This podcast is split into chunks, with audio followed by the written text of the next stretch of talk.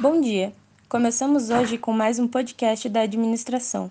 Meu nome é Luísa e hoje eu e meu colega Arthur vamos falar sobre liderança liberal. Esse tipo de liderança se dá quando o líder da empresa oferece total liberdade aos colaboradores. Ele age apenas como um orientador nas sugestões e nas ideias para o grupo, mas nunca toma de fato as decisões. Esse método tem pontos positivos, como oferece maior autonomia de trabalho ao colaborador, o trabalhador decide o rumo tomado nos projetos, há uma maior capacitação dos membros da equipe, há menos poder centralizado, é uma maneira de conduzir a gestão de uma empresa mais colaborativa.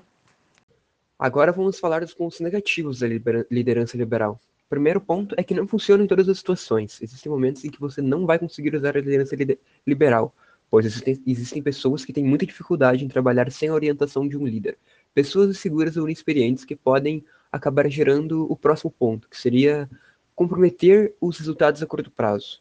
A falta de orientação pode fazer com que a pessoa se concentre em fazer coisas erradas e não atinjam os objetivos esperados no curto prazo. Uh, o terceiro ponto é que exige mais tempo da liderança e subordinados. O líder tem que saber como montar grupos, saber dar feedbacks construtivos para construir, uh, conseguir extrair o máximo de performance de todos os participantes. O quarto e último ponto seria a falta de responsabilidade. Quando o plano falha, isso pode gerar um desconforto nas pessoas que estão trabalhando no projeto.